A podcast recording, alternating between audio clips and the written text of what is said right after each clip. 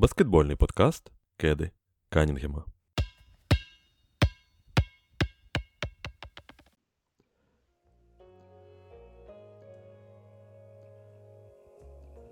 Ну що, друзі, ми повертаємося до Етеру, і я всіх вітаю із завершенням сезону в NBA. Хоча, чесно кажучи, я навіть не знаю, чи вітати з цим, чи висловлювати свої співчуття, оскільки нас залишає наш баскетбол досить на тривалий час. Доведеться далі знов-таки чекати нового сезону. Довго і нудно. Там будуть, звісно, багато інфоприводів, але сам по собі баскетбол йде відпочивати на кілька місяців. Але це вже буде потім. Поки що я вітаю усіх шанувальників. Як не дивно, Detroit Pistons, оскільки ми повертаємося у 2018 рік, де в команді Detroit Pistons був славетний беккорт Реджі Джексон та Брюс Браун. З лавки виходив Іш Сміт, і ось ця суперконтендер братія нині стала чемпіонами NBA. Тобто, звісно, Денвер Нагетс. Я думаю, що ніхто вже не перебуває поза контекстом того, що відбувається. І сьогодні, звісно, це буде наша головна тема, але буде ще і бонус, про який я думаю, що ви прочитали у назві цього випуску. Єгор Старков, зараз ви його чуєте е, у своїх навушниках та колонках. Ну і відповідно, Іван Зінченко, я тебе вітаю, радий тебе чути. Так, всіх вітаю, всіх знову радий чути. Всіх вітаю з класним плей-офф. Ну, е, Ребзя, ну, погодьтеся, це був дуже класний плей-офф. Ну, мені. О, давайте плей так, мені особисто. Плей-офф, так, плей-офф я беру беру взагалом. Е, плей-офф був класний. І і мені такий плей-офф подобається набагато більше, ніж коли там Golden State на на заході виносив всіх в одну калітку, Клівленд на на сході е, проходив досить е, легко, ну, відносно, давайте. І потім вони там щось робили в фіналі. Всі знали, хто вийде в фінал, і всі чекали лише фіналу. А тут в нас вийшло трошки навпаки. Так, фінал трошки змазав. Е, В нас враження від плей-офф, але в цілому плей-офф був шикарний, було дуже mm-hmm. багато крутих серій. Починаючи з першого раунду, чого варта лише там заруба Golden State з Сакраменто. Ну, Мені дуже подобалось. І і серія е, Денвера з Фініксом класно вийшла. Е, і, Та й Лейкерс Golden State. Ну. Лейкерс Golden State теж класно відіграли. Так, там фінал конференції між Бостоном та Майамі шикарний. Майамі Мілуокі прекрасна серія. Ну, тобто, в нас там серії. Пф. Ну, та, та, я насправді з тобою згоден. Е, Мені здається, тут е, історія, коли краще три класних раунди і, ну, так собі фінал, аніж е, абсолютна відсутність будь-якої інтриги на протязі, протягом, вибачте, е, трьох раундів заради якогось суперепічного фіналу між е, легендарною і не менш легендарною франшизою, там як було з зарубами Golden State проти Леброна, е, легендарний гравець проти легендарної франшизи. Тому загалом. Ну, ну так. Ти ти, ти пам'ятаєш, що там заруба була лише до переходу Дюранта. Ну, а потім так, так. Там зарубою не, не пахло взагалі. Ну, чесно кажучи, е, я не знаю, хто там жаліється, а а ще ще мене більш за все бісять люди. Ой, е, типа, Денвер не рахується, в них там не було сильних суперників. Та на фоні Денвера всі суперники просто-напросто казались лохами, знаєш, то е, з Бесарабки, пацанами з радіоринка якогось. От. Я ну... хотів, до, до речі, з цього розпочати. Це перша, перший пункт взагалі моєї розмови. Я хотів тебе спитати твою думку з приводу того, що ну, так все одно не можна піти від цієї теми і від цієї думки про те, що е, ось цікаво, це реально рівень команд цього плей-офф, який подарував нам насправді досить е, всю, всі ці рівні серії цікаві заруби, і, але при цьому це результат не зовсім високого рівня між командами, на тлі яких Денвер виглядав настільки круто. Чи це все ж таки е, крутість самого Денвера? Ось е, як на твою думку? Давайте відмотаємо трошки плівочку на початок цього плей-офф. Фінікс з Дюрантом то найсильніша команда на заході. Лейкерс це легітимний contender. Денвер е, м'яка булочка, і вони в плей-офф зілються. Подивіться, як вони закінчують цей сезон. Ніхто е, Денвера не боїться. Голден Стейт це останній похід, і вони будуть вижимати все. Подивіться на схід, всі е, головні контендери на сході: Мілуокі, Філадельфія, Бостон. Друзі, це були заголовки усіх медіа американських, українських, будь-яких європейських, які, якщо ви читаєте, то було саме так. Розглядалися е, фінал конференції, серйозно розглядався фінал конференції Лейкерс Фінікс. І там е, були питання, хто ж все ж таки пройде Лейкерс чи Фінікс. Фінікс з Дюрантом і Букером, це і Ейтоном, і CP3 це ж просто якась cheat code машина, вони Juggernaut всіх винесуть. Е, Один Білл Сімонс серйозно казав, ні, я я вибрав Денвер, я все ж таки залишусь з Денвером. І він єдиний оказ... ну, залишився правий. От. А всі інші, ну, серйозно. Я не вірю в Денвер, тому що в них нема захисту, нема прихисту, нема. Я не знаю чого. Денвер виходив і планомірно виносив всіх. Спочатку Міннесоту з Гобером. Йокіч від Гобера мокрого місця не залишив. Потім Фінікс, який там бився 2-2, а потім розвалився лише тому, що Денвер трошечки змінив е, свій підхід і трошечки змінив те, як вони грали пік-н-рол. Все. Лейкер взагалі розсипались. Так, там були 4 близькі матчі, але це 4-0. Ну, тобто. Далі дивимось на схід, так. там взагалі такий треш. Мілуокі з Янісом і бандою вилітають в першому раунді від команди, яка з горем навпіл е, виповзла через плей-ін, через другу гру плей-ін, яку повинна була програвати, якби не четвертинка Кайла Лаурі. І вилітає без шансів. Так, там Яніс був травмований. Але Мілу... але, але вони і з Янісом програвали. Надрали зад і з Янісом, і без Яніса. Тобто.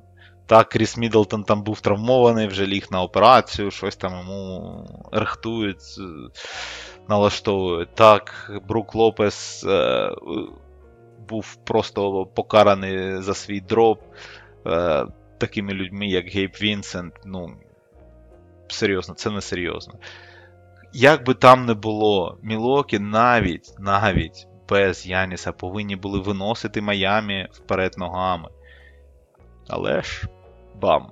Далі ми бачимо. Окей, Нью-Йорк, нема питань. там. Е, збита банда, вони там билися, боролися, не добили, їх перебили, перебороли. Ну, тобто, е, коли зустрілися борець з борцем, один виявився сильнішим. Е, Бостон, ну от серйозно, от скажіть мені, ну. Чому Бостон не грав нормально з першої гри? Чому треба було доводити до 3-0, потім зрівнювати героїчно 3-3 і ну, просто жалюгідно програвати сьому гру. Це мені нагадує минулорічний Фінікс, от серйозно. Коли вони там Далласу просто. В'єтнамські флешбеки? Так, так.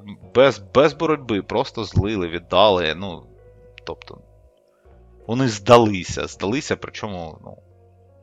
В той момент, Фінікс коли здавалося, року. потрібно було. Коли здаватись поки... неможливо, коли треба так зібрати. Вилетити, е, начебто, типу, на підйомі. Все, все, все, всю волю. Ну, це, це остання гра. Якщо ти програєш, ти все, їдеш додому. Тут треба помирати. Ну, гаразд, то таке.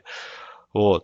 І, і, і коли мені кажуть, о, краще Бостон вийшов в фінал, фінал був би цікавішим. Та не був би він цікавішим. Ну, Люденьки, не був би фінал цікавішим. Було, було б ті ж самі, максимум 4-2.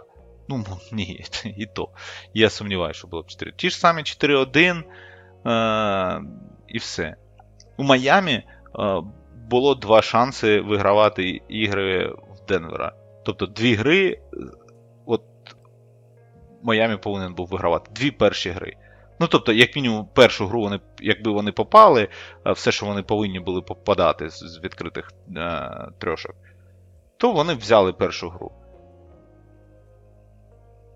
Ну, вони взяли другу гру на тому ж, ну, на тому куражі, да?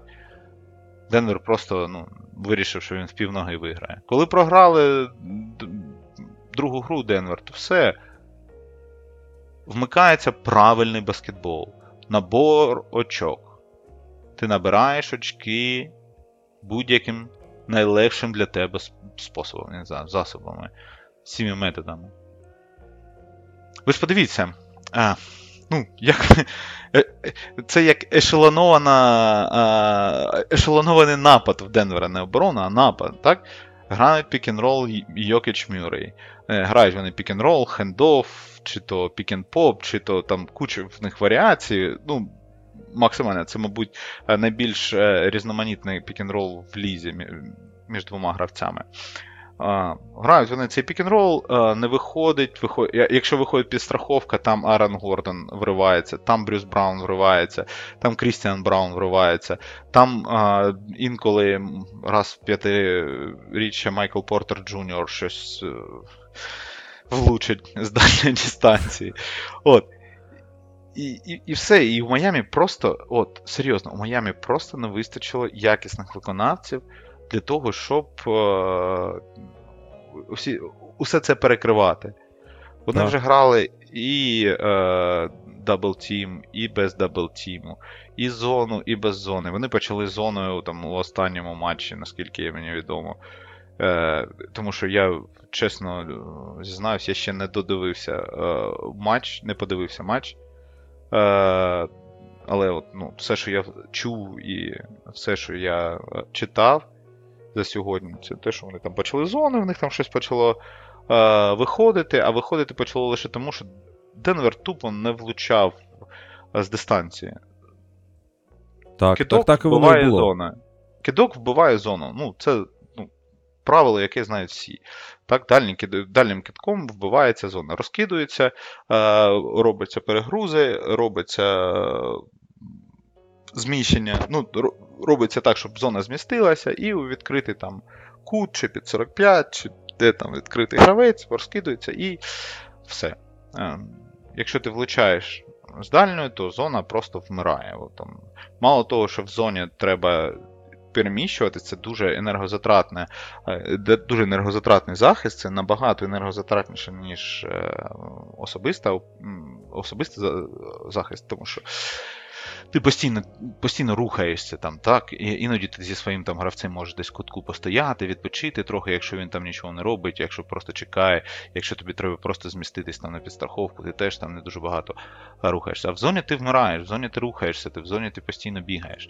От. І ну, якщо влучаю триочкові, то все. А Денвер не влучив триочкові. Потім, коли налагодилась точність, приціл налагодили е, трошки, то і, і, і зона не потрібна стала. Тому, ну, от, чесно, все, що робив Споельстра, всі його оці е, перестановки, всі його налаштування, всі його підлаштування, вони.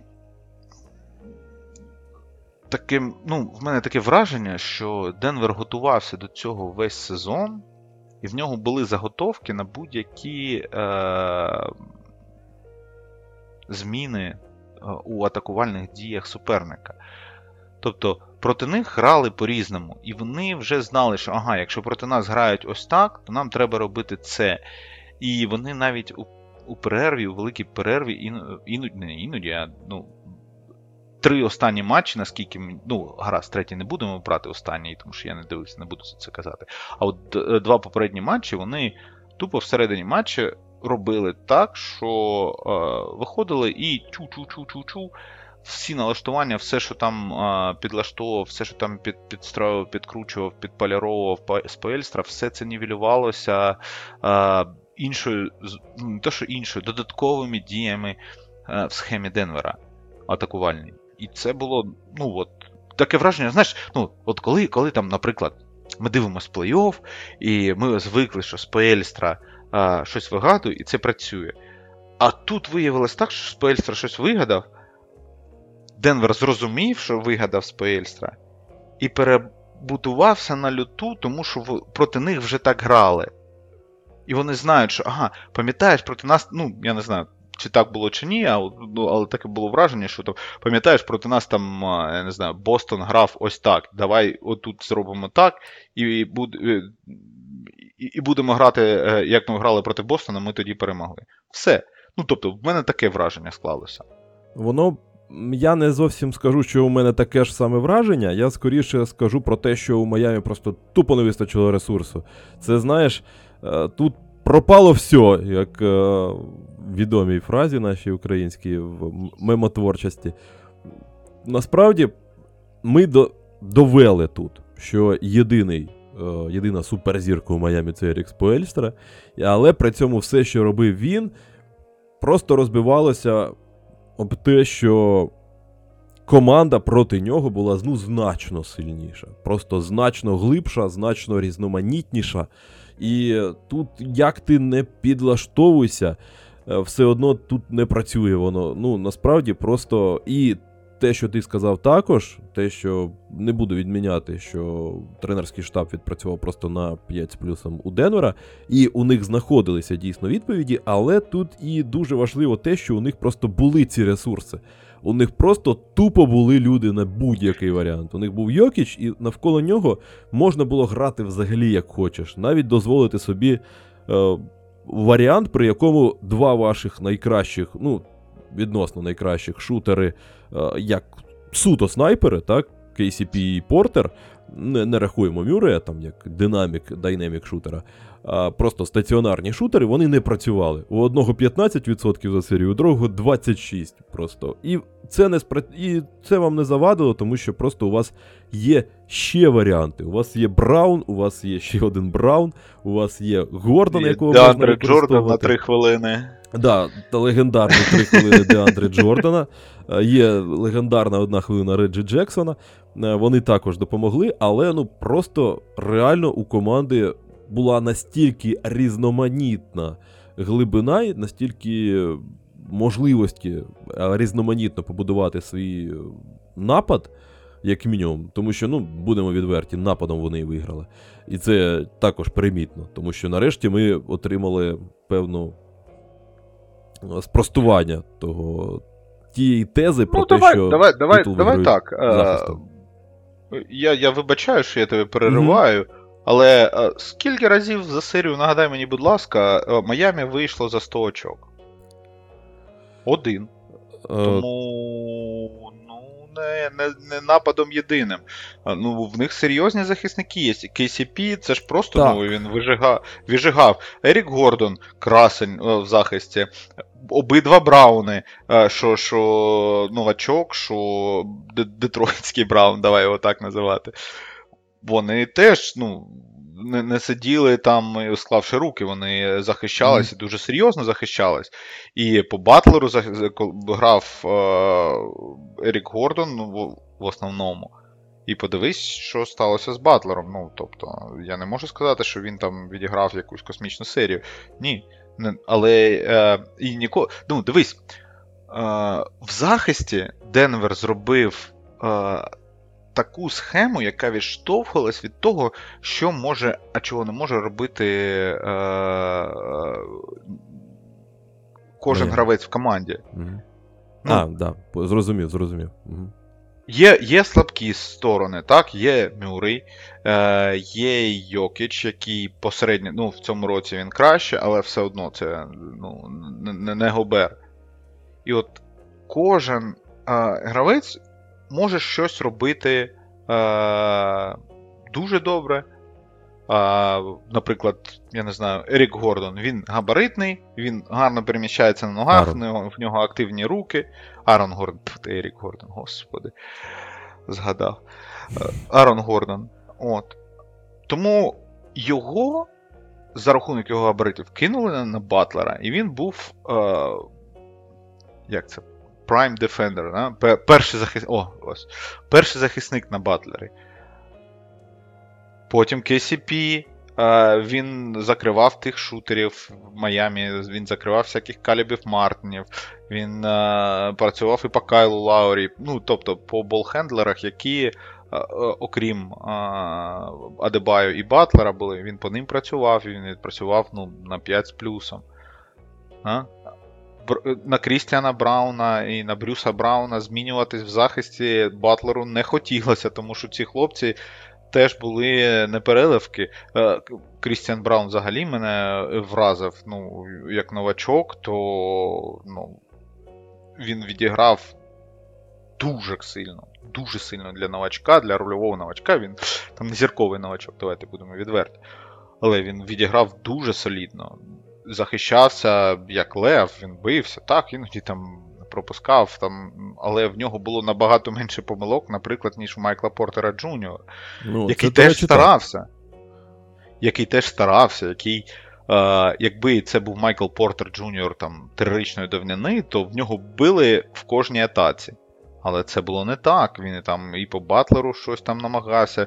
Змі... Змінили все, він працює, старається. На м'ячі він ще більш-менш е, нормально відпрацьовував. Так, там без м'яча в, нього була біда. Він там губив своїх е, гравців і взагалі губився в схемах, на змінах і так далі. Але ну, сам факт, що він дуже сильно прогресував у захисті. Порівняно з, з, з соб- самим же собою там трирічної давнини. Ще до травми. Тому я б не. Джамал Мюррей теж, яким би він е, вразливим у захисті не був, він заодно брав і захищався. Він перся рогом і о, захищався. Він не давав обіграти себе легко, він не давав себе продавити легко, він о, давав відсіч. Це все так. Я тут сперечатися не буду про те, що Денвер взагалі там беззахисна команда. Ні. Тут дійсно, і я думаю, що ми дійдемо, це один з підпунктів, які я хотів обговорити. Просто. Ну, інколи таке враження здавалося, що дійсно Майамі в найкращих своїх просто традиціях народжує ті нещасні атаки. Тому що ну, ми просто побачили Майамі, який ще сильно, дуже сильно допомагає супернику, який залежний від своїх шутерів, залежний від того, що залітає у Батлера на куражі, а що не залітає. Якщо це не працює, то це починається така вирвиглазна просто історія, коли якщо. Ну, до, до речі, хто можливо не в курсі, я от звернув увагу, що ледь не найбільш плюсовий гравець в команді це Кайл Лаурі. Бо ця четвертинка Кайла Лаурі, яка залишилася, яка там наполовинку десь за цей плей-офф переросла е, з четвертинки, але просто за рахунок того, що людина на своєму досвіді і розумінні гри, хоч якось може совати м'яч і приймати рішення, він все одно виводив ось ці свої п'ятірки в які не які, але плюси. Тому що всі інші, якщо не залітає просто якась куражна дичина, це починалося таке щось страшне, що ну тут. І Денвер молодець, але при цьому і Майамі просто дуже сильно, дуже сильно допомагав. Ні, я згоден. Кудись дівся е, претендент в кандидати на MVP е, фіналу конференції Каліб Мартін.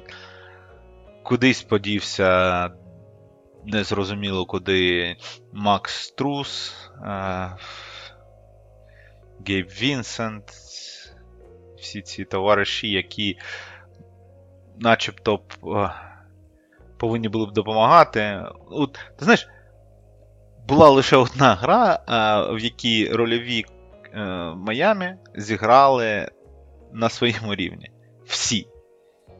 Це була друга, гру, друга гра, яку Майамі виграв. Все. Мгм. Все інше це печаль. Ну, тобто, це ми Я не розумію, я, я не розумію, чому Коді Зеллер грав стільки хвилин. Ну, там була якась теорія, я так розумію, щоб о, завантажувати якось фарбу в теорії через те, що ну, хоча б кимось, тому що там і лава намагалися кидати, його намага... його там розкидували. Потім він закидав Зелера, намагався по- Йокичу, типу, закидати.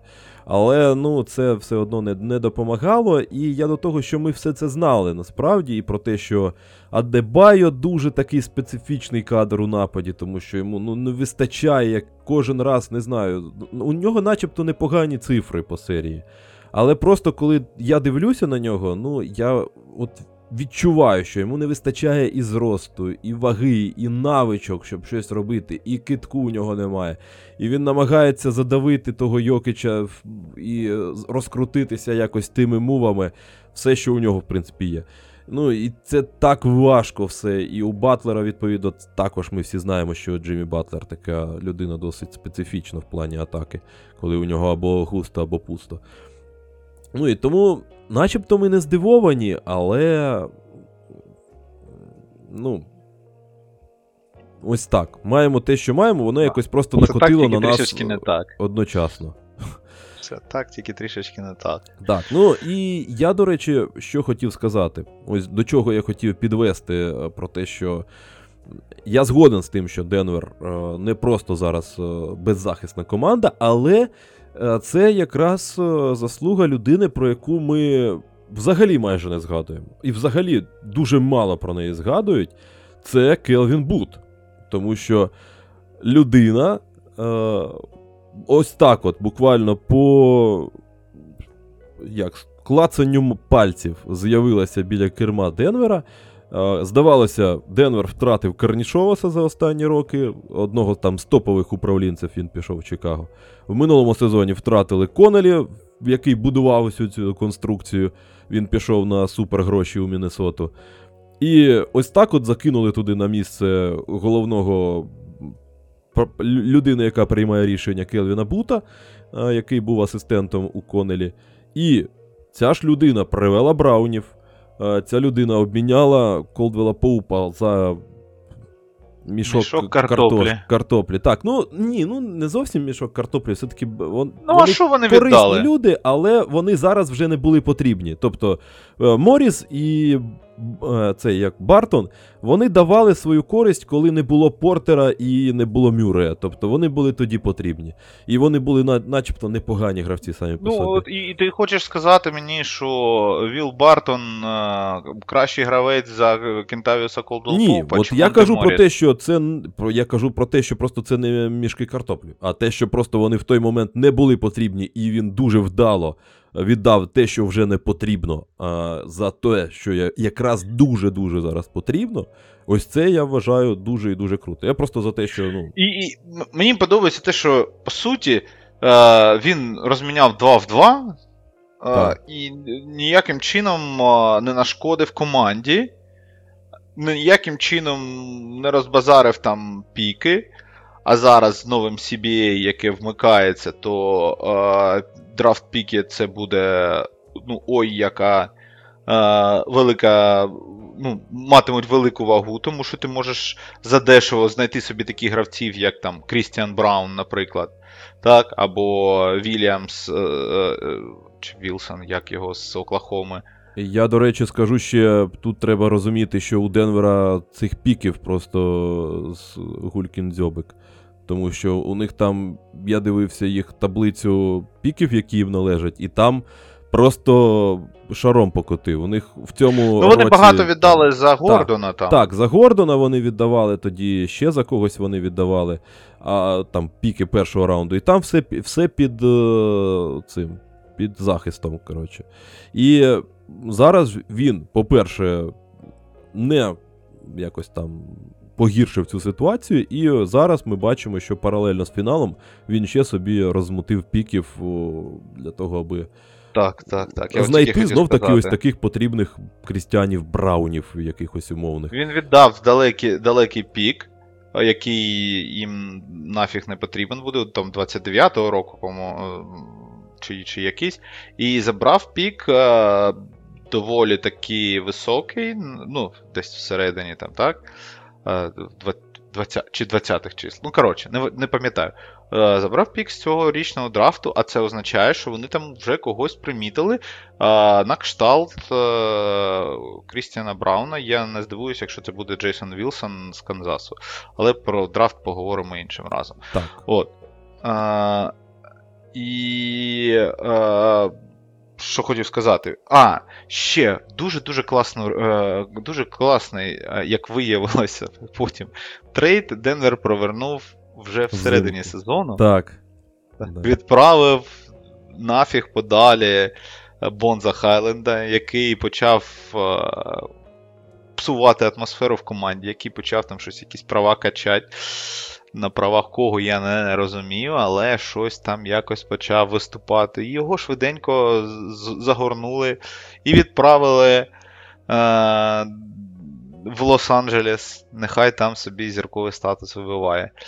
І, як виявилось, були праві, тому що ем, от я, я, я, чув класний коментар від е, Зака Лоу е, у своєму подкасті. Він казав, що е, було прикольно бачити, що е, коли Крістіан чи Брюс Браун, вже не пам'ятаю. е, Там в фіналі. А, да, Крістіан Браун, коли він там набрав 15 очок за, за чверть. Е, коли він там порішав в цій четвертій чверті, Майкл Портер Джуніор, який всю четверту просидів на скамійці, вибіжав і давав йому п'ятюню, і е, вітав його, і е, радів за партнера. І він казав, це класна атмосфера в команді, тому вони е, і, і б'ються за чемпіонство, тому що в них класна атмосфера в команді. Ніхто не, не сперечається, що я там не, не зіграв своїх хвилин, я там недостатньо зіграв, ніхто там права не качає, а всі заточені на одну ціль, Так. на перемогу команди. І на особисту статистику там, ну. Особливо хлопцю, який їх за вуха витяг туди, взагалі було плювати. Він там скільки в останній грі? 14 очок набрав, чи скільки. От. Тому. Ну, це особлива якась фішка цього Денвера. По-перше, я так підсумую про Келвіна Бута, тому що просто я так думаю, що далеко не всі настільки заглиблені, що взагалі знають, хто це такий. Е, І, чесно кажучи, я, чесно кажучи, тр- трошки навіть забув про його існування. В моїй голові навіть е, довго був Конелі ще. Я такий, а, точно, він же в Міннесоті. Е, і якось я звик до того, що Конелі і Денвер це щось таке очевидне. Нерозлучне. Так, е, але при цьому тут є два пункти. Е, По-перше, він і взагалі що змінив, він е, додав абсолютно те, що потрібно, і скинув відповідно те, що в той момент було вже не потрібно. Тобто він підсилив захист, він взяв багато захисних кадрів, і зараз вони зіграли. Тобто зараз спрацювало все, що тільки можна було з точки зору суто менеджерської діяльності, такої, знаєш, симуляторської, якщо можна так сказати. А, і другий момент це ось ця. Ось цей момент, який ти не прорахуєш на там, калькуляторі. Так? Це оця, оця е, відчуття цієї хімії, відчуття атмосфери в команді. І Денвер довгий час тримався за цих людей. за Оцю команду, якщо пам'ятаєте, вона ще не так давно приказала довго жити. Е, Це ось ті люди з типу Геррі Херріса, це Бартон, це е, ще хтось. Е, ну, той же Моріс, можна його туди додати, і Гайленда туди ж додавали. Це начебто люди, які, типа, е, ось наша культура клубна, яких ми тут вирощуємо, і ми хочемо з ними йти до кінця. Але Келвін Бут якраз зробив так, щоб це не було нав'язливою ідеєю.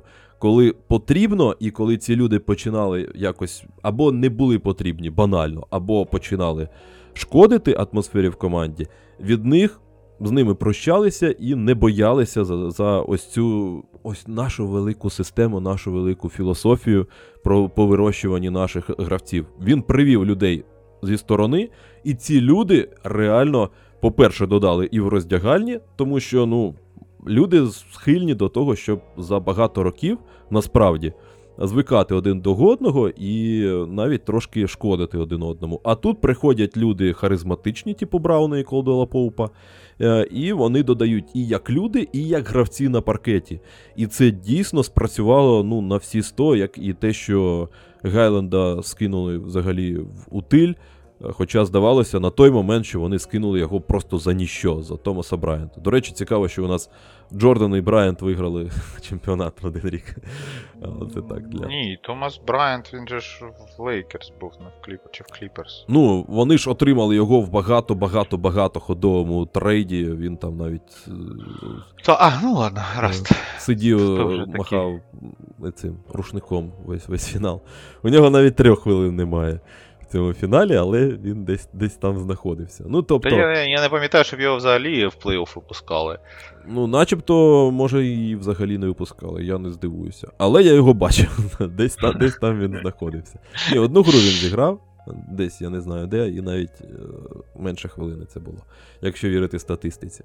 Ну, але то таке. Але ось Келвіна Бута я хотів би відзначити, що круто Мелоун, круто Йокич, але і навіть ці два генії, ну ладно, один геній, а один просто класний тренер, е, вони е, все одно повинні дякувати керівництву, які підвезли їм правильну сировину для того, щоб вони вже могли з цієї сировини е, робити ось те, що вони зараз зробили у фіналі, коли ми розпочали з цього. Ну, тупо не було взагалі варіантів у Майамі, що робити, тому що Денвер міг грати і ось так, і ось так, і ось так, і по 10-му, і по 20-му, тому що у них, у них були такі кадри. Ось, до речі, цікаво, що там буде далі з Брауном, тому що він, Так, скоріш за та все, не тільки з Брауном. там, І Джеф Грін теж е, вільний агент. Ми ж там перед, подкастом з тобою дивилися, він теж вільний агент. А він ну, досить такий е, авторитетний ветеран. Там ну так. А, були ж кадри, як він е, стояв там в тайм-ауті, розказував Гордону, де він, що він повинен робити, як він повинен це робити. Е, Ну, знаєш, і- це і з причому- розряду я забув більше, ніж ти коли-небудь знав. Знаєш, Джеф Грін. Це... Ой, Можливо, можливо. Так, але ну, сам факт, дуже цікаво буде подивитись на міжсезоння Денвера, що вони там собі придумають, як вони будуть е, викручуватись, тому що в них і контрактна там ситуація, ну тобто в них платіжка теж не, не гумова, а, так дос, досить величенька. От. Я не пам'ятаю, вони, мабуть, там десь під налогом, під податком на розкіш. А, але ну, ну, то вже коли ми будемо з тобою е, обговорювати міжсезоння, от тоді ми з тобою пройдемося і по платіжках, і по варіантах. Ой Боже, я може там розгрібусь трошки на новій роботі е, і напишу щось. Ну, коротше, Ну, так, що вони тобі ще є сказати про фінал? Мені вже, чесно кажучи, в мене все. За стелею. Це я так уточняю, зараз вже подивився.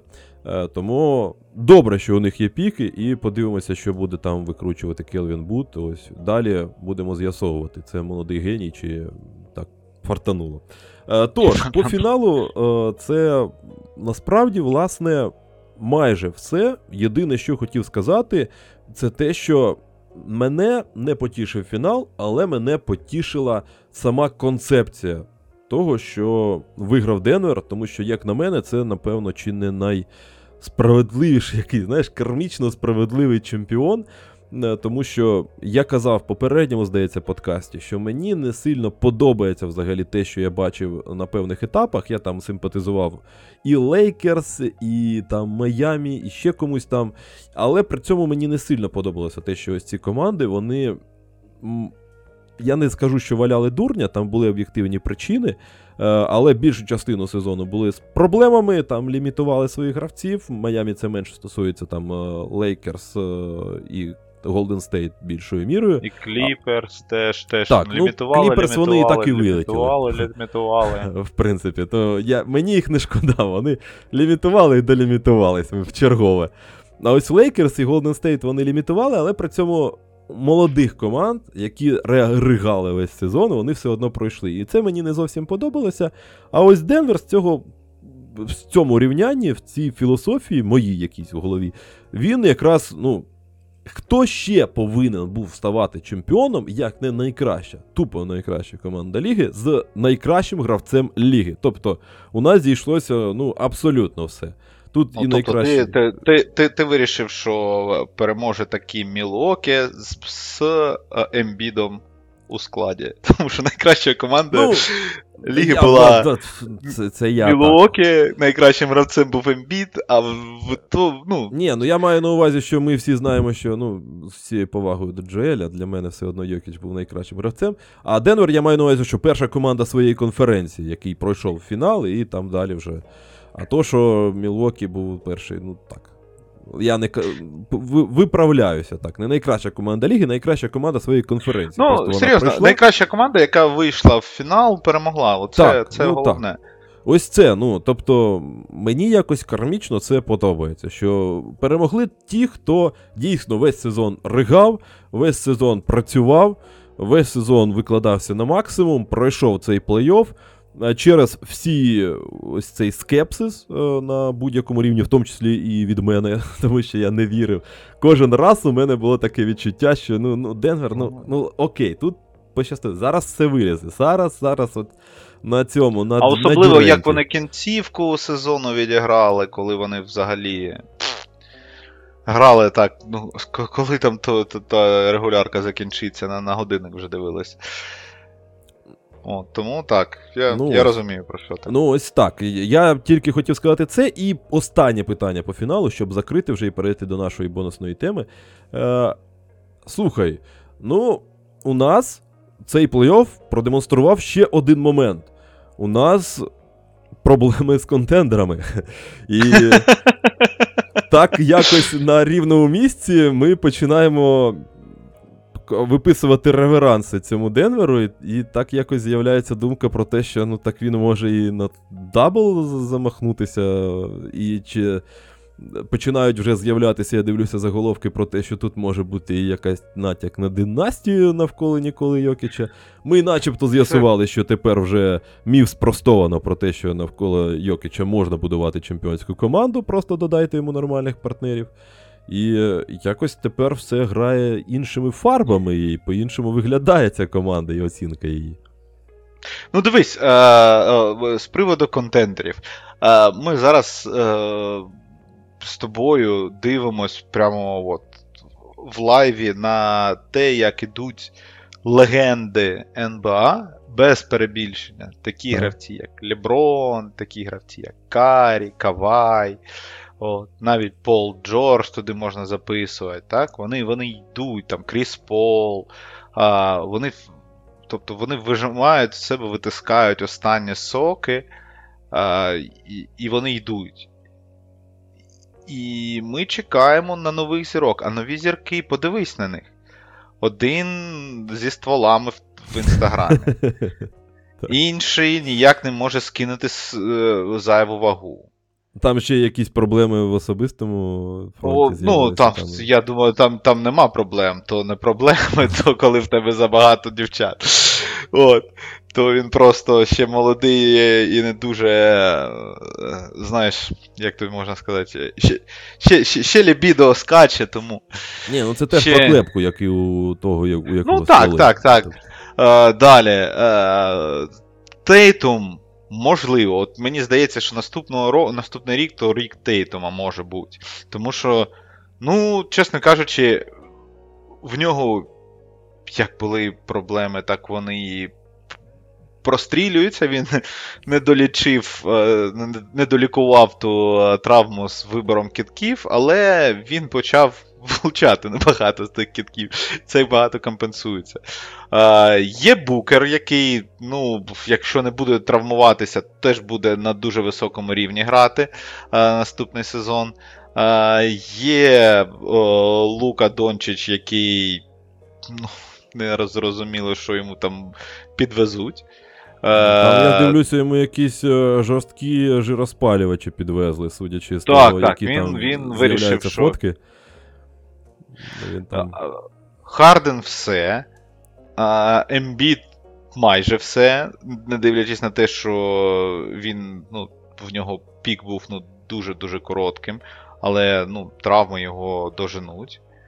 А, хто ще в нас з таких е, хлопців, що може? А, Яніс, але в Яніса навколишній склад його всі підстаркуваті пенсіонери, починаючи з Брука Лопеса, трав, вічно травмований Кріс Міддлтон і Джо Холіди, який вже в цьому сезоні не, не був тією машиною, яка з'їдала всіх в обороні. А, І е, все, кого там, Джея Краудера за 5 піків підвезли, якого оббігали всі кому які вже на ногах не переміщаються. А, Хто ще? Бобі Портіс, який ну, максимум там, на що спроможний, це бути людиною з лавки. От і все. А, Янісу теж потрібен потрібен е, ну, каст, люди, допомі...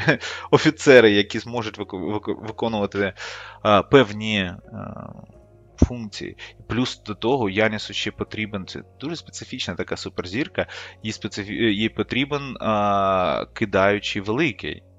Де їх знайти, де їх вирити, крім Брука Лопеса, то ну. Це ну, за Тернера витягувати. Якогось. Ну, коротше. Ну, так, це вже про. Є да, про є, є, є от така а, прослойка а, таких мікрозірок. Так? Ну, Називаємо там це як Брендон Інгрем, який може бути суперзі... міг бути суперзіркою, міг бути взагалі бастом, вийшло щось середнє. Так, Є той же Бема Деваю, який ну, не зрозуміло, що він, зірка чи не зірка. Ну, Є Йокіч, окей, тут зрозуміло, тут суперзірка. І і отак дивишся, є Ентоні Девіс, який суперзірка, коли не травмований, але він травмований дуже часто і дуже багато. От. І що, як? ну... Де де, де тут е, знайти здорових суперзірок? на кшталт рівня е, Леброна, рівня Карі, хоча б рівня Вейда, ну, знайдіть там, будь ласка, ну. Якщо Джа Морант собі мізки вправить, якщо Джейсон Тейтом таки стане людиною, якою повинен стати, якщо Девін Букер не буде ну, не буде травмуватись, то можливо в нас в наступному сезоні буде е, трошки контендерів. Ну, я, я, я, я, Пам'ятаєш, ми з тобою про Мемфіс сказали? Ну, що Мемфіс не був контендером в цьому сезоні. Вони не хотіли збудувати контендер з, з самого початку. Вони взяли 5 новачків. Так. От от так воно і вийшло. Він, Навіть той факт, що вони були там другими в конференції, це їм ніяк не допомогло. Вони відлетіли в першому раунді без шансів е, на будь-яку боротьбу от тут ще треба подумати, що зробить що, що зроблять взагалі ген-менеджери всередині сезону. Як буде грати Кайрі з Лукою? Як буде грати Дюрент? Чи чи, чи вистачить його ще на хоча б на пару сезонів бути Дюрентом? Хто забере Ейтона? За хоч щось.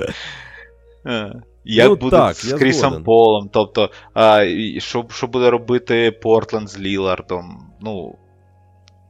Тобто, ну там там багато питань. І міжсезоння а, буде дуже цікавим. Там може не буде такого переселення народів, але будуть дуже-дуже важливі шліфуючі такі е, ходи, і особливо після драфту, коли в багатьох відкриються додаткові піки для обміну, а, то буде цікавенько подивитись, що і як. І тоді, можливо, ну. Е, ти ж пам'ятаєш, після кожного великого переселення е, не буває одразу контендера. Але згодом, це це коли єдине, коли там Дюрант приїхав в Голден Стейт, вже до готових чемпіонів, чи майже чемпіонів, е, приїхав, приїхала людина, яка топ-2 ліги, то ну, там зрозуміло все було. От. Я Але згоден. коли коли було таке переселення всередині сезону, ну то ніколи на це не працювало. Тому треба дивитись міжсезоння, як команди ну, станом на початок сезону, які вони будуть, що з них там зліплять гейд-менеджери, і тоді буде е, зрозуміло, чи є в нас нові контендери. Я скорі. Це все так, тут особливо не посперечаєшся. Просто я з точки зору того, що чомусь мені ця ситуація нагадала на середину 90-х, коли пішов Джордан, і раптово ось так е, Г'юстон зачепив два чемпіонства, тому що у них просто з'явився другий найкращий. Ну, на той момент це був другий найкращий гравець ліги Джуон. Що цікаво, також центровий. Ну там ще був Робінсон в першому сезоні чемпіонському Оледжон був MVP, в другому Робінсон. До речі, прослідкуй паралелі, теж, теж два центрових. Е, але ну, фактично в наступному, в другому сезоні якраз Робінсона та Оледжон і скинув по по, по ходу е, в плей-офф. Тобто, ну, фактично, другий найкращий гравець після Джордана якраз захопив свою цю владу, потім повернувся Джордан, і знову е, все вийшло якось так, як е, ми всі пам'ятаємо. Ну, Там все там все співпало для того Х'юстона. Там в них якраз це вікно чемпіонське, коли Джордан пішов, воно відкрилося, і вони там були дуже-дуже сильні. Ну, тобто, ну, і... я, я не знаю. Там, зараз давайте всі шанувальники Джордана скажуть, а вже Джордан переміг би, можливо. Е, можливо і ні, тому що Х'юстон був е, дуже мотивований і в них був дуже класний склад. І, ну, Тобто, все склалося для Х'юстона. Тобто вони готувалися на ці два сезони. Незалежно від того, гратиме Джордан там чи не гратиме. От, Вони готувалися на ці. В них вікно відкривалося от, можливості якраз тоді. А потім, після тих двох сезонів, в них там порозпадалася ця команда, там хтось пішов, хтось е, закінчив, хтось не докінчив і так далі. Ну, коротше, суть е, тому копаємось вже.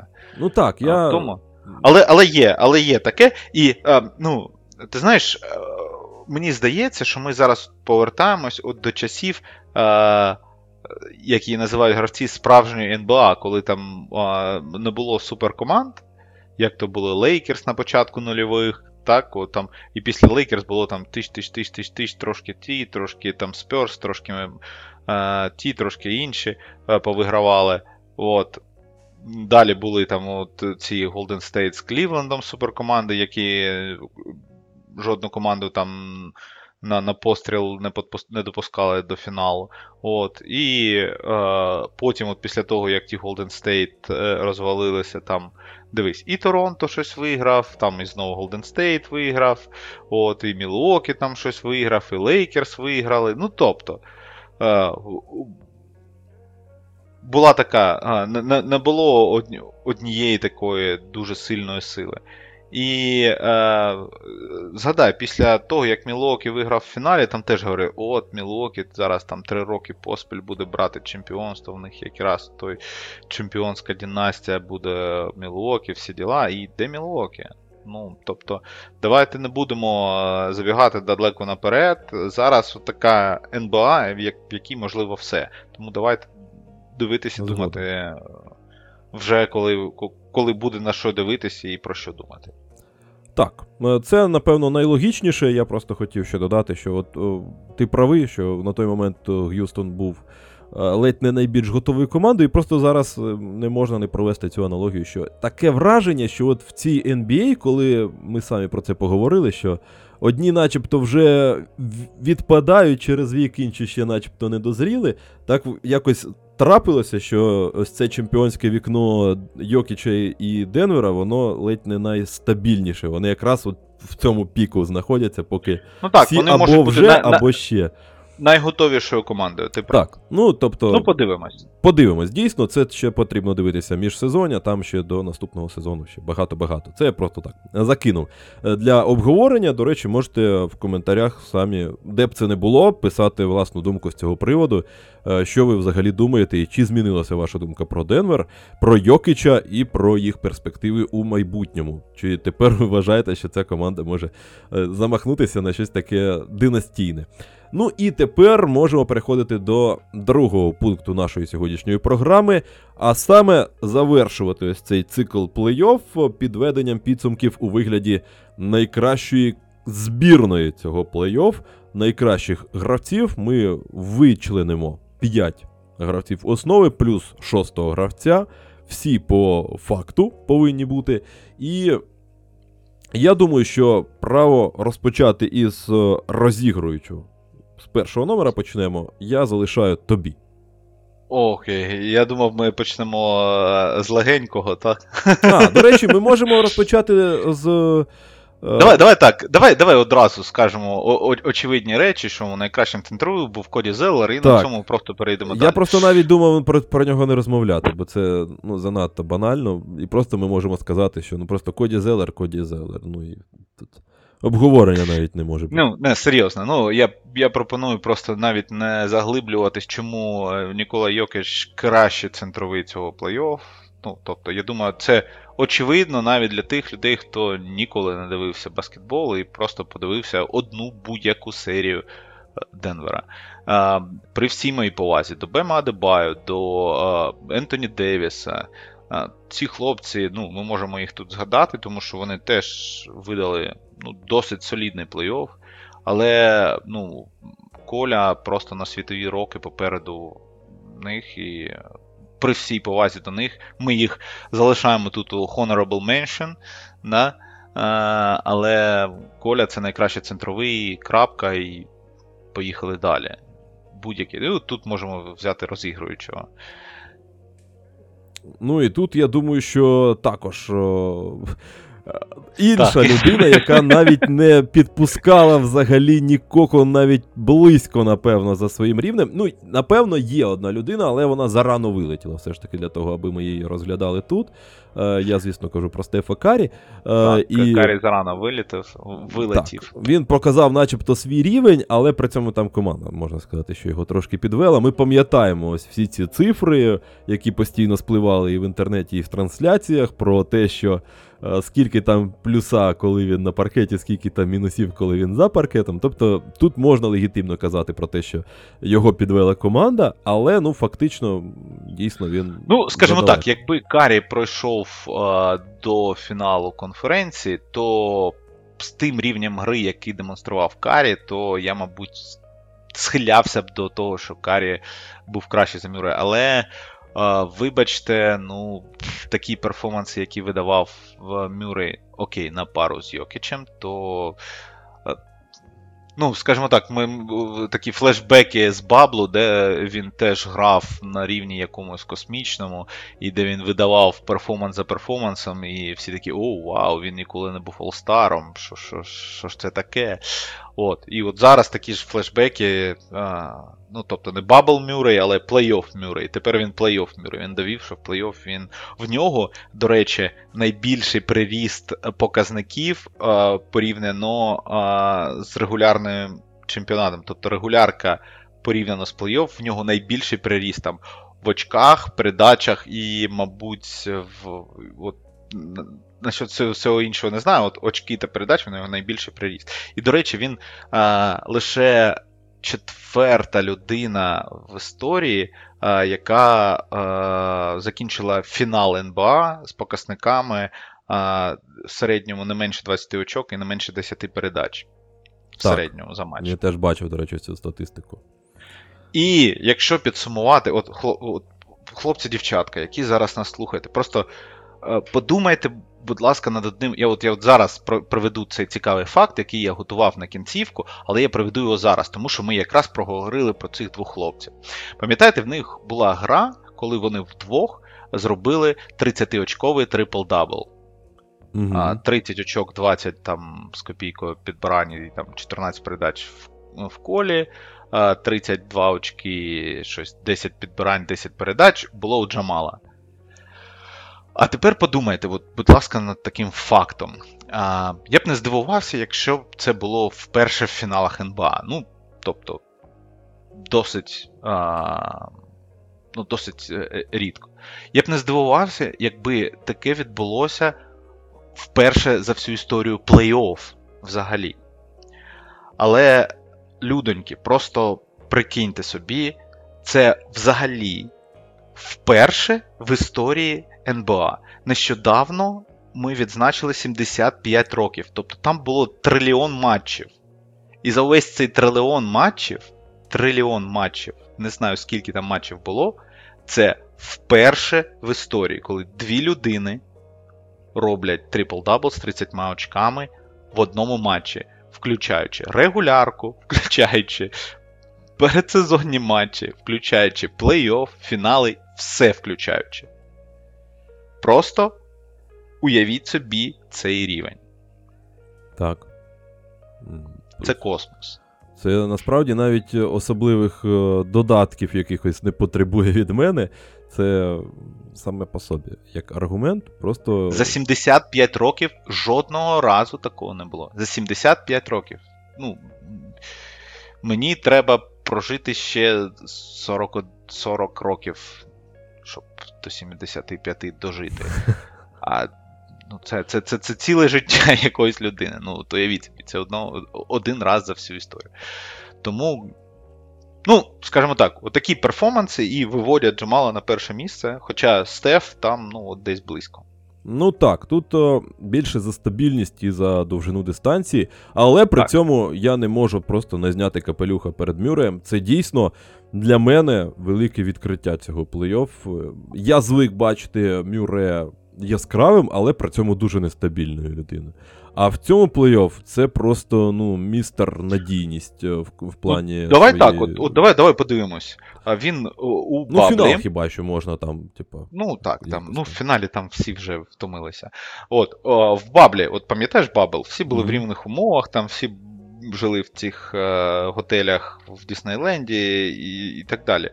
Там в плей-офф він теж видавав якийсь космос. А, Там буквально трошки не вистачило Денверу. От.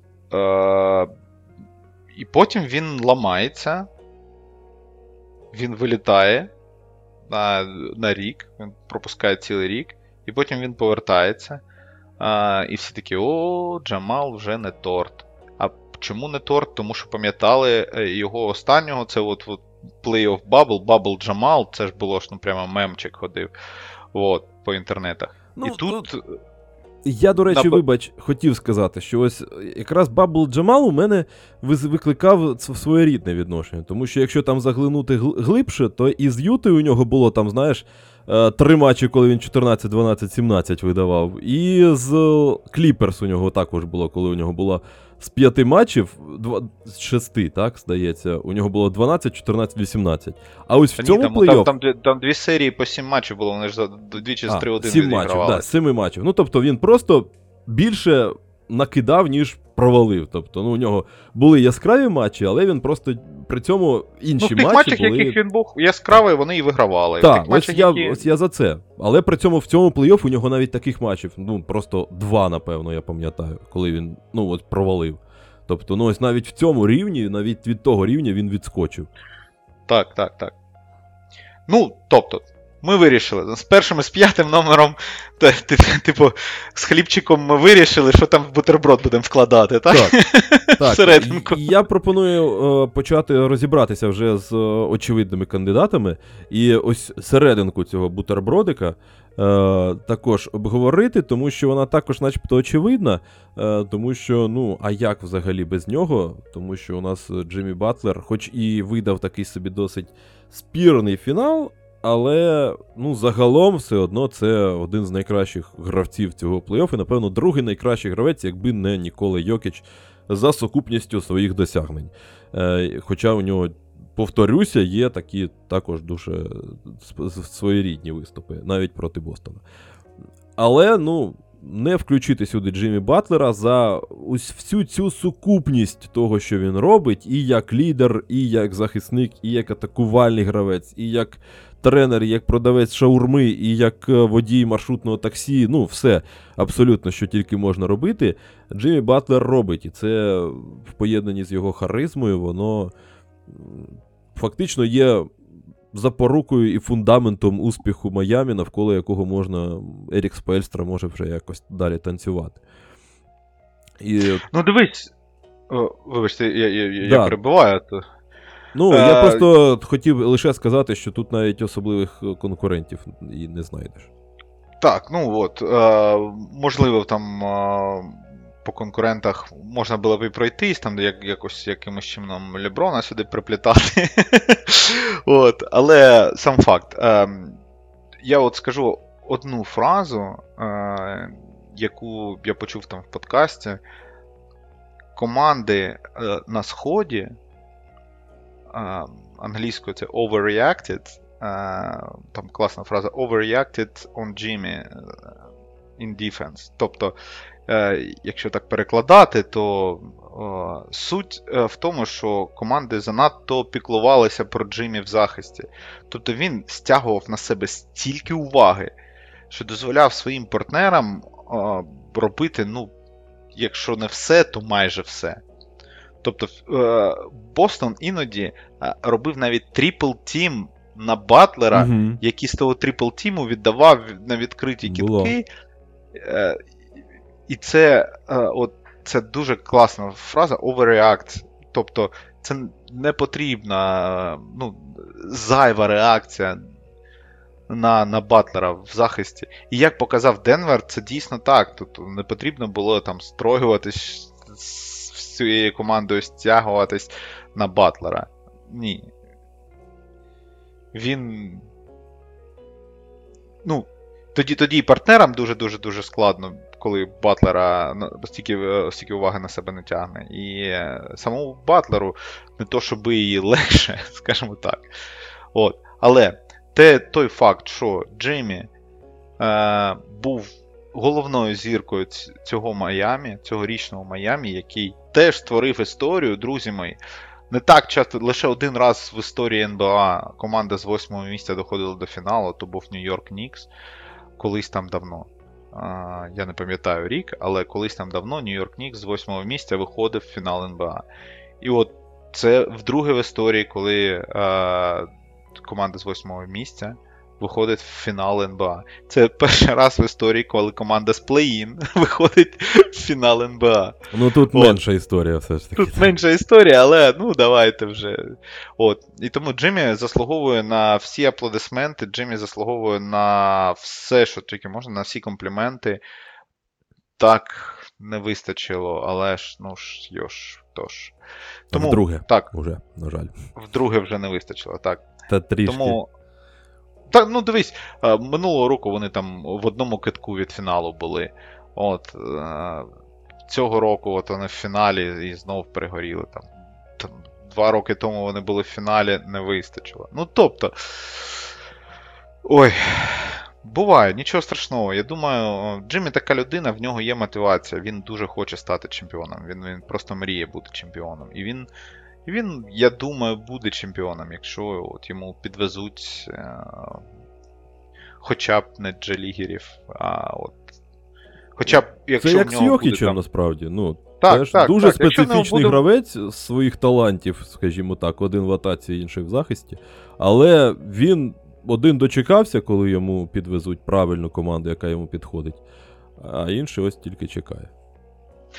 От. І тому подивимось, подивимось. Ну, Е, слухай. Тобто, в, на, в нас вже є розігруючий, в нас вже є легкий форвард, і в нас вже є центровий. А власне, нам більше ніхто і не потрібен. Ну, окей, але треба. Але треба Так. все ж таки е, другого номера якогось знайти. І тут я повністю віддаю ці просто бразди правління тобі, тому що це, ну як, я згоден з цією кандидатурою, але все ж таки тут аргументація була від тебе, і тобі ж її зараз штовхати. Так, ну, е, людоньки. Е, атакувальний захисник е, в нас. Ну, окей, в мене на думці лише один. Це Девін Букер. Давайте от зараз ч-ч-ч, стоп. Е, якщо ви сумніваєтесь, відкрийте, будь ласка, статистику НБА на NBA.com. Відкрийте, будь ласка, статистику плей-офф. Відсортуйте людей спочатку по очках за гру. Ну, такі, е, е, потім відсортуйте по відсотку влучання. Потім відсортуйте там, я не знаю, по відсотку влучання з трьохи. Е, потім відсортуйте по передачах. Е, потім там по підбираннях підсортуйте гардів. Ну, щоб чесно було. Девін Букер буде в топ-5 будь-якому разі. Людина видала шикарний плей-офф. Шикарний плей-офф. У нього на дистанції 11 матчів 60% з ігри, 50% з трьохи. В нього там десь близько 8 передач, близько 6, по-моєму, по-моєму чи 7, майже 7 а- підбирань. Він ну, просто тягнув на горбу на своєму всю атаку Фінікса. І це, людоньки, і це при живому Дюранті в команді. Тобто, ну, якщо ви знайдете мені кращу кандидатуру на е, атакувального захисника, ну, я готовий обговорити в коментарях з будь-з ким, я готовий е, доводити свою точку зору і доводити те, що Букер був найкращим атакувальним захисником. Давайте так, по позиції. Так, Найкращим атакувальним захисником е, у е, цьому плей-офф. Ну, я думаю, що хтось е, скаже про, наприклад, Джеліна Брауна, наприклад. Угу. Так, так, особливо особливо, особливо в серії особливо з Майамі. серії з Майамі, да, ну вона йому все дійсно паскудить. Я в мій кандидат е, був Остін Рівс, е, і я згоден насправді з Букером. Тут питань немає з точки зору його рівня, який він видавав. І тут знову доводиться казати про те, що трошки команда підвела і глибина, скажімо так, навколо нього. Так, так вже ну, сталося. Там і пол випав, і і і все на світі і не встиг. І Ейтон вирішив да. не грати, що ну, ну він що, що йому воно не потрібно. В нього є вже контракт. Ну, Це людина, яка казала, що їй їй потрібно дожити до до, до свого першого дорослого контракту. Все інше неважливо. Ну, тобто, ну, ти да. розумієш, на що там заточений Ейтон. От. І. Ну, ну, ну, ну, ну подивіться, там а, був Букер Дюрант, а далі. А, Е, підстаркувати Кріс Пол, який вже пішим ходив, е, Діандра Ейтен, який не мотивований. Е, на четвірці там хто тільки не виходив, і е, Торі Крейг, і е, всякі Ландрі Шамети, і і, і Деміан Лі, і так далі. Тому, Джош Окогі. Ну, Окогі, ти знаєш, от, ну, я я прочитав не, не так давно твіт, один дуже смішний. Е, Якийсь фанат Фінікса написав: Я хочу, щоб Окогі в міжсезоння броса, е, кидав тисячу трьошок е, е, в день. Е, і повертався до команди на на, на такому ж контракті. От, на наступний рік. Ні, тобто... ну до нього питань немає. Просто ну він. Ну, просто просто, ну, це просто люди, які ну, ну, не могли, не не, не, не повинні грати е, в контендері. Ну, І і ось тому а в Денвера було було 8 людей, які повинні грати. Все, це це максимум, що тобі потрібно. Тобі потрібно 8 людей, на яких ти покладаєшся, які будуть виконувати все, що ти скажеш. От і все. Тому у Букера тих 8 людей не було, у Денвера вони були, тому Денвер 4-2 і, і, і без шансів. Іде далі і, виграє чемпіонство. Да, Тут питань немає. Я лише хотів сказати, що трошки в адресу Остіна Рівза про те, що Лейкерс в цьому плей-офф були командою, яка видавала, скажімо так, перформанси то зі знаком плюс, то зі знаком мінус, коли головні зірки там то втомлювалися, то у них були сили, то знову втомлювались.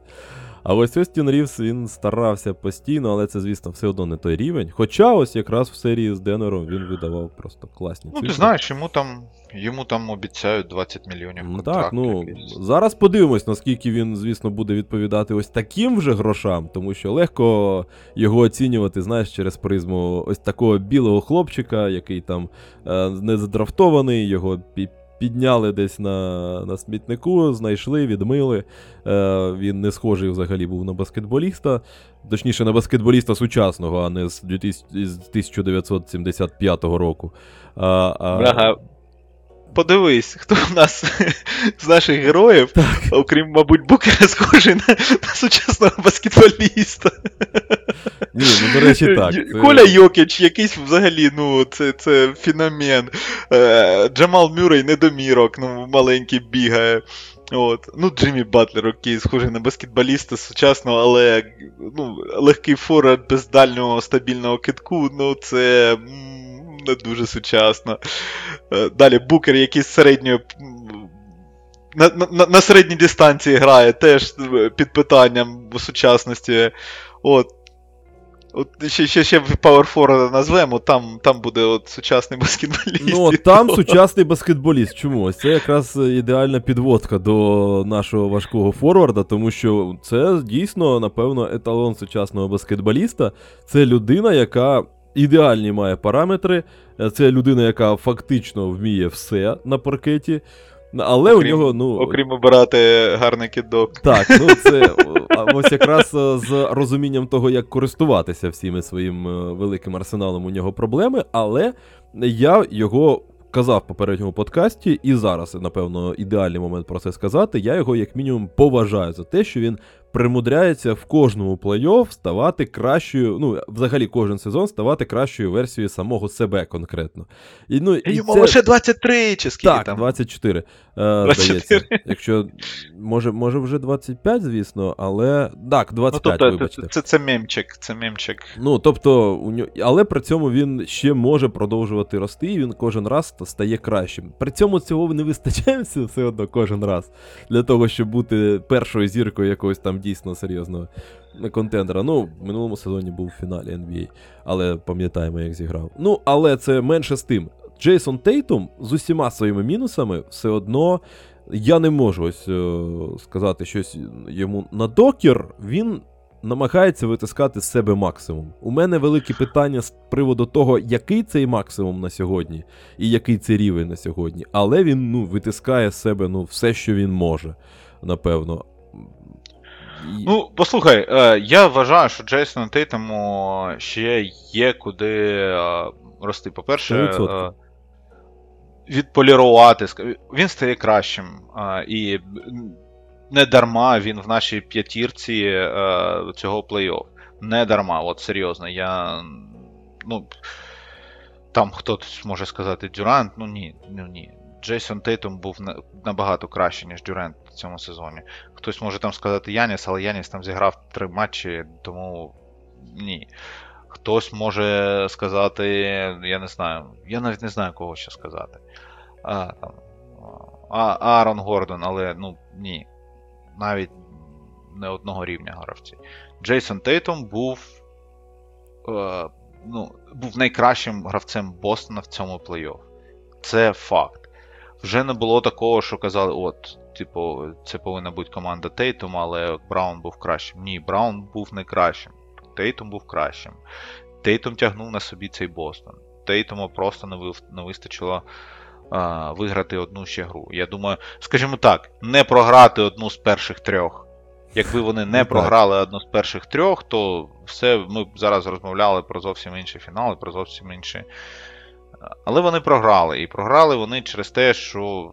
Ну, через багато факторів. По-перше, це, е, на мою думку, це тренерський місток, який. Ну, не зробив свою роботу так, як зробили це інші тренери. Місмач на тренерському е, Так, містку. місмач на тренерському мостику. Але Джейсон Тейтум був був крутим. Мені дуже сподобався його перформанс. Е, у Це була яка шоста гра чи п'ята гра а, з Майами, де він видав там ну просто гру життя і. Ні. Шо, шо, шоста гра. Шоста гра була, коли а, там чудо, диво імені Деріка Вайта, О, тобто п'ята гра. Коли він витягнув просто а, матч на собі, на своїх плечах, розірвали, рознесли Майамі, і е, в, в тому вся заслуга Джейсона Тейтома. Ну, тобто, а, іншої кандидатури на це місце в мене взагалі немає. Але е, я хочу подивитися. У, у Бостона реально крута команда в цьому сезоні. Я от, я не знаю. Е, І бляха, от я хотів це колись сказати, от зараз скажу, коли ж ми е, говоримо про той, про тренерський мостик е, Бостона. Нафіга, на хіба, на ви відпустили Віла Харді? Скажіть мені, будь ласка. Людина просто перегорнула з ног на голову Юту без взагалі гравців рівня NBA. Ну, я жартую вже ж. Але ну хто чекав від Юти такого? Прийшов асистент якийсь з Бостона і порішав. Що, на що? Ну, Ну, я б навіть сказав, я б е, ще доповнив про те, що ну навіть не будемо зараз казати про те, що там продовжують розбігатися асистенти. Е, Навіть не те, що вони його втратили, вони його ніким не замінили. Ще ще плюс, типу, до абсурдної Ні, я просто ситуації. до того, що ця людина, ця людина набагато більше підходить на кандидатуру головного тренера, ніж їхній е, е, сьогоденний тренер Джо Мазула. Ну от набагато. Ну, про що ми говоримо? Ел Хорфорд е, старший за Джо Мазулу. Я не. Я взагалі не та людина, яка буде там е, казати про авторитет авторитет віку, і там вік треба поважати, але е, досвіду Джо Мазули, ну, як мінімум, не вистачає для того, щоб брати а, і керувати контендером. Я не кажу командою НБА, я кажу контендером.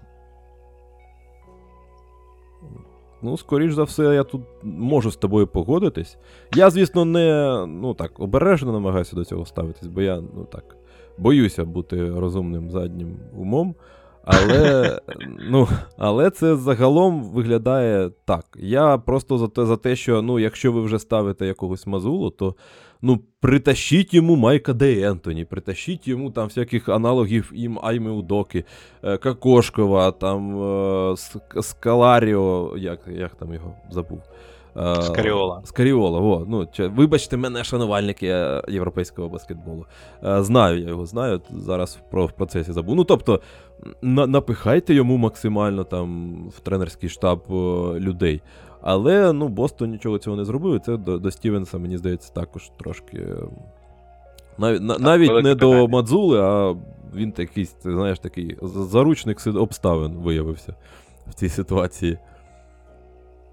Так. Ну, ну гаразд, так. вже в нас залишився а, шостий гравець, а, і тут ми знову повертаємось до Денвера, так? Так. Чи не так? Так. Тому що тут, мені здається, ну, насправді, якщо йти вже за логікою, ми ще обговорювали це питання, але вже вирішили бути максимально е, коректними і обирати серед шостих номерів шостих номерів. Ми обговорили всіх людей, які могли бути займати позиції на перших п'яти е, пунктах. І тепер серед шостих, конкретно, мені здається, взагалі тут немає альтернатив. Тому що Брюс Браун, любов моя ще з Детройта, е, людина, яка пограла абсолютно усюди. Тобто пройшла просто шалений якийсь шлях. Людина, яка, яку не знали, куди приткнуть в Детройті, тому що він був ну, захисником, гардом, який досить маленький, але при цьому не кидає а, і просто захищається. Його скинули за тим, що взагалі щось з ним робить. А, в Брукліні він ставав ледь не центровим в певні моменти. Перейшов в Денвер і став одним з героїв фіналу. Це просто фантастична історія сама по собі. Ну і той імпакт, який він вносив у гру. Він, до речі, як сказати, став трошки більш покращеною версією Віла Бартона. Тому що колись Віла Бартона називали клеєм цієї команди. Тобто це людина, яка робила майже все на паркеті, не зовсім не була майстром ні в чому конкретному, але він допомагав усюди. Типу, робив там те, те, те, те, п'яте, десяте, і допомагав якось пов'язувати це в одну купу. Браун якраз робить те ж саме, але робить, я б навіть сказав, краще. Ну, це факт, як мінімум, в цьому плей-офф. І він дійсно пов'язує цю команду, тому що коли потрібно, він і розігруючий, коли потрібно, він і влучає, коли потрібно, він тягне весь другий юніт. Ну, тут, мені здається, просто абсолютний MVP лавки на цьому плей-офф. Ну, так, е, але якби б е, Каліб Мартін зіграв би так, як він грав до фіналу, то, можливо, там в нього були і конкуренти. Але Каліб Мартин так не зіграв, і тому. Так. Брюс Браун це прямо. Ну, прямо от вишенька на торті, серйозно кажу. Мені дуже сподобалося, що. Ну, от дивись, якщо за мінімальний контракт можна знайти людей а, по типу Брюса Брауна, а, можна вибрати десь там у кінці першого раунду такого, таких людей, як Крістіан Браун. Цього цього року теж є такі люди, яких можна вибирати там в кінці першого раунду, які будуть вже одразу приносити імпакт а, на місці, прямо от з ходу, зі старту, з першого сезону. Ну так, давайте не зі старту, а от, але там десь з середини сезону вони вже зможуть приносити відчутний результат. Тому, якщо можна знаходити таких людей за недорого, то я думаю, от такі команди, які зможуть знаходити а, людей, схожих на Брюса Брауна, і вбудовувати в е, ігрову схему своєї команди, от ті команди будуть е, успішними у майбутньому під егідою нового CBA, якого там два, а, дві стелі е, зарплатні, там дві, два пороги на податок. е, Тому там буде все серйозно. Там будуть такі качелі, так качелі. Е, Я згоден на, на 100%. Цей плей-офф нам, до речі, дуже дуже яскраво підсвітив, наскільки важливо. Якісним тренерам це також важливо.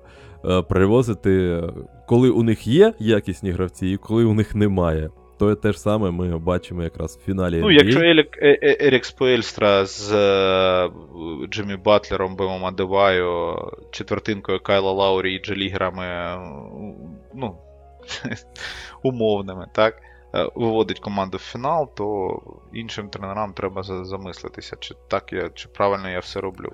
Чи, чи можливо ваше покликання, ваш поклик не, не в баскетболі? Е, Так, ну, це... Дай дорогу молодим координаторам, відеокоординаторам.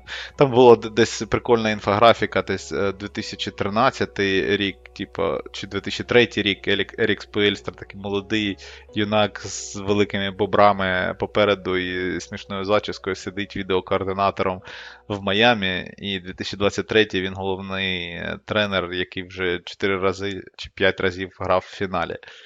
От, тобто. Так, ну, це- Споельстра це, це дуже, взагалі... чека... дуже цікавий шлях, дуже цікавий шлях. Да, інший рівень якийсь. Ну, я так просто докину буквально одним словом. Двох людей, яких я б також відмітив в контексті шостих людей, окрім як е, вже згадано на- нами Мартіна. Це, ну, якщо вже згадали про Мартіна, не можу не сказати про те, що чесно вийшов і чесно все своє влучив Данкан Робінсон. Ну, він не особливо вплинув, але, ну, як мінімум, свою роботу він влучав. Він влучав Ти свої... знаєш, ти знаєш, от е, про Данкана Робінсона е, дуже класна аналогія. Ти знаєш, як е, коли на вечірці хтось там перший напивається і йде лягає спать, а потім, коли ніхто не чекає, він е, прокидається і виходить знову на кухню п'янства. Це було про Данкана Робінсона. Тобто про нього всі забули на, на протязі, е, протягом е, всього регулярного чемпіонату. Там вказали, що це там найгірший контракт, а тут бах, він виходить в плей-офф, і всі такі, що? Ти ще живий? Ти, ти влучаєш? Це ти, Данкан, чи хто там тебе підмінив? От, Так, це ну коли, тобто. знаєш, тобі, тобі терміново треба щось купити, ти знаходиш 100 гривень в, в, в, в О, да. О, точно! У мене що тут е, таке? 100 гривень? Данкан Робінсон, на тобі, ти кидаю. Ну і ще одна, одна людина, не можу про нього не сказати, це Руї Хачі... Хашимура. е, Чи Хачимура. Він, до речі, також е, був ледь не списаний, але в цьому плей-офф йому знайшли нормальне застосування, і він був навіть дуже-дуже корисний в певних моментах, як і Остін Рівс. Це, напевно, люди, до яких найменше претензій у Лейкерс. Ну, Ну, але тобто ти також. від, від, від таких людей ти нічого не чекаєш. Так, і тому. Бах, Руї Хачимура, великий шутер е, Лейкерс. Серйозно, він там за 5 чи скільки там він сезонів в е, Вашингтоні провів. Там ніхто навіть і не, не здогадувався, що він може кидати з далекої відстані. А тут він бах і влучає. Він там може влучати, було там Так, ші, Кидати то він вміє, але було. краще б не кидав. Ну, тобто, так, Руї Хачимура це Хашимура, так. Це людина, яку треба відзначити е, згоден. А ще е, хочу відзначити Clippers і хочу відзначити їх е, дуже класною приказкою е, корабели. Е, як це? Ох ти йолки. Хотів е, згострити, та не вийшло. Е, а, корабела лімітували, лімітували, та не вилімітували. Тобто. Кліперс, парусники, корабели, нехай будуть. Ну і не можу не згадати, на мені скидали цю фотку в е, пост сьогодні про те, що ну хтось з того самого легендарного Кліперс таки став чемпіоном. Деандре Джордан з, е, І Реджі Джексон. і Реджі Джексон. Ну, Реджі Джексон це не зовсім з того покоління Джордана. Ну, і- це якраз з цього Кліперс, які лімітували, лімітували, А ось цього лімітувала, лімітувала так. Реджі Джексон виявилося, що першим прийшов до фінішу. Ну, але це, е, бачиш, об'єднали навіть два покоління як сказати, невдалого е, невдалих контендерів Кліперс. Спочатку CP3 Гріфін, тепер Кавай Джордж. І виявляється, зовсім не ті стали чемпіонами. Ну, та це Пороблено, пороблено щось там. Треба їм з'їжджати швидше з Стейплс центру, чи як він там зараз називається, і Ну. переїжджати на свою нову арену, а вони переїжджають вже в наступному сезоні, якщо я пам'ятаю повірно. Може там щось в них зміниться. І ось тут раптом попре, та. Ну, Ага. побудемо дивитись. Ну, окей. Так, друзі, один фінальний факт. Цікавенький. От Для всіх тих, хто дослухав до сюди, ми з тобою вже це обговорювали, але а, в цьогорічній команді чемпіонів є дві дуже цікаві людини. Одна з них Іш Сміт, е, рекордсмен НБА за кількістю команд, в яких він пограв. Е, Це скільки ми. е, 13, 13. команд, так? Угу. І другий рекордсмен НБА, в якого 10 команд за плечима, це. Е, е, ой Боже. Е, Джеф Грін. Джеф Грін, точно, я не міг згадати ім'я. Джеф Грін, в якого 10 команд. Тобто у хлопців на двох 23 команди НБА. От. Це такий цікавий факт. Хлопці 23 команди перебирали і нарешті стали чемпіонами НБА. Особливо радий за Джефа Гріна, в якого була е, операція на серці, якщо хтось не знав. І е, він грає в НБА. Досі йому вже 37 років скоро. І на свої хвилини він видавав дуже і дуже пристойні хвилини 30. У мене було таке, знаєш, я, я чекав кожного, е, кожного матчу. Окей, через кого сьогодні встромить е, Джеф Грін. От в нього кожен матч він забивав через кого такий якийсь з м'ясом е, данк. Я думаю, отак, через кого ж він сьогодні вліпить цього данка? Ну. Не кожного, не кожної грі це не, не кожного разу це вдавалося, але за цей плей-офф в нього було кілька хайлайтів, такі, на які ого. Скільки тобі рочків кажеш? 37? Ну, слухай, 37 рочків, я ось додам вже такий і завершу цей факт е, повністю. Скажу, що це не вирок, оскільки весь, е, ну майже весь е, топ драфту його 2007 року він досі в строю за винятком якраз першого номера. Топ-5 це Грек Оден вже не грає вже давно, а ось Дюрент, Хорфорд, Конлі і Грін, вони всі ще в строю, ще там потроху пихтять е, ще намагаються щось робити. Тому і Джеф Грін, насправді, враховуючи всі його проблеми, то це, звісно, великий-великий плюс. Ну, ось, ось такий вийшов, ось така вийшла розмова. І ще залишається нам сказати про головний факт, головний момент цього фіналу NBA. І це, як я вважаю, сам факт того, що ми взагалі розмовляємо про фінал NBA в країні, в якій йде війна, і не будемо забувати про справжніх MVP. Справжні MVP це наші збройні сили, які дозволяють взагалі нам слухати, е, розмовляти, записувати, писати, дивитися баскетбол і взагалі. е, Робити все, що потрібно. З нашого боку, залишається лише підтримувати їх усіма можливими способами. Тобто я Вибачаюся про те, що не сказав про це на початку, але кажу про це зараз. Я думаю, що ви і так це всі чудово знаєте. Ось ці MVP точно заслуговують на ваші донати у вигляді будь-чого, що їм буде потрібно. Ну, Ось. Це Хлопці і дівчата, які зараз боронять нашу країну, якщо ви нас слухаєте, для нас ви найкраще, для нас ви MVP. І, е, чесно кажучи, я навіть не уявляю, як вам зараз важко. І бережи вас Бог всіх, дай Боже, кожен з вас повернеться додому. Зараз у нас іде контрнаступ, це завжди багато втрат, тому бережіть себе, бережіть себе і е, сил вам, і всього, що, що, що, що тільки можна вам побажати. Ми зі свого боку будемо намагатись допомагати вам е, всім, чим ми зможемо тут, в, в тилу, можна так сказати. Тому так. you're my MVP. 100% згоден. Підтримуємо всім, чим тільки є можливість. Ну і мені залишається лише подякувати всім, хто дослухав до цього моменту. Ви також дуже-дуже круті, не такі, як, звісно, як Збройні Сили, але також, от буквально, буквально наступне місце у наших сердечках в контексті MVP. А, Трошки вам не вистачило. А, Тому дякую вам, друзі, за те, що були з нами. Ну і дякую тобі за те, що, як завжди, власне, у нас була дуже предметна і цікава розмова. А тепер маленький спойлер, як у тих, як у Марвел. Наступний подкаст буде про драфт. До побачення. Так, на все добре. І все буде Україна.